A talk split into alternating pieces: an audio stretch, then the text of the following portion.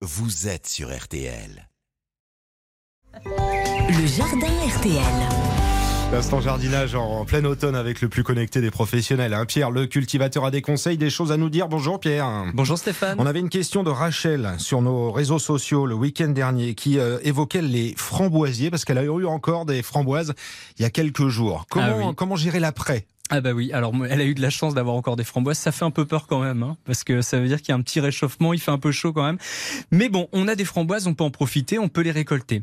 On fait quoi ensuite? Eh bien on taille. On taille nos framboisiers, tous Mmh. les, bro- les bois, donc toutes les tiges qui ont fructifié cette saison, donc euh, au printemps, en été ou là dernièrement, on va les couper à ras du sol, tout simplement. Ah, carrément. Donc ouais, on les coupe parce que ça, ça ne va pas fructifier et ça fructifiera. On aura des nouvelles tiges qui donneront des fruits euh, au printemps prochain. Donc on coupe à ras du sol, on retire le bois mort. Alors souvent les tiges un peu mortes, on n'a pas besoin d'utiliser un sécateur, on les casse avec la main et on essaye de laisser. On peut laisser du bois vert, ça veut dire que des tiges qui n'ont pas encore fructifié, c'est Mhm. les tiges qui sont un peu vertes, on les laisse et on en garde pas plus d'une dizaine pour avoir de belles grosses framboises la saison prochaine.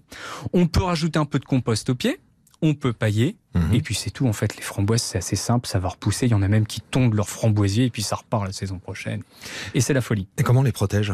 Alors bah justement, avec un paillage, Ouais, paillage. du foin, de la paille, des feuilles mortes, on évite euh, l'herbe fraîchement tondue qu'on pose au-dessus des Ouais. framboisiers. Mhm. Là, c'est trop humide et donc là, c'est pas bon. On va plutôt le mettre au compost ou on le laisse sécher dans un coin. Finalement, c'est ce qui donnera du foin. Et ensuite, on utilise ce paillage sur les framboisiers.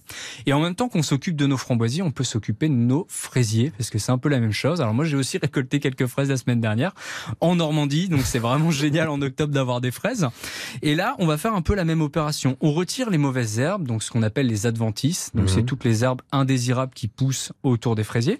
On va les retirer. On va retirer les feuilles abîmées, donc les feuilles marron, les feuilles un peu mortes, et on va rajouter une à deux poignées de compost par plant de fraise. On repaille, paille, foin, feuilles mortes. Et on attend, on fait plus rien, on n'arrose pas, il n'y a pas besoin. Et au printemps prochain, on aura de magnifiques fraises, magnifiques framboises. Voilà comment chouchouter ces fraisiers, ces framboisiers. Rachel a la réponse à toutes ces interrogations. Évidemment, si vous avez des questions hein, pour Pierre le cultivateur, vous avez euh, la page Facebook de l'émission et puis ses réseaux sociaux à lui, TikTok et, et Instagram. À demain, Pierre. À demain.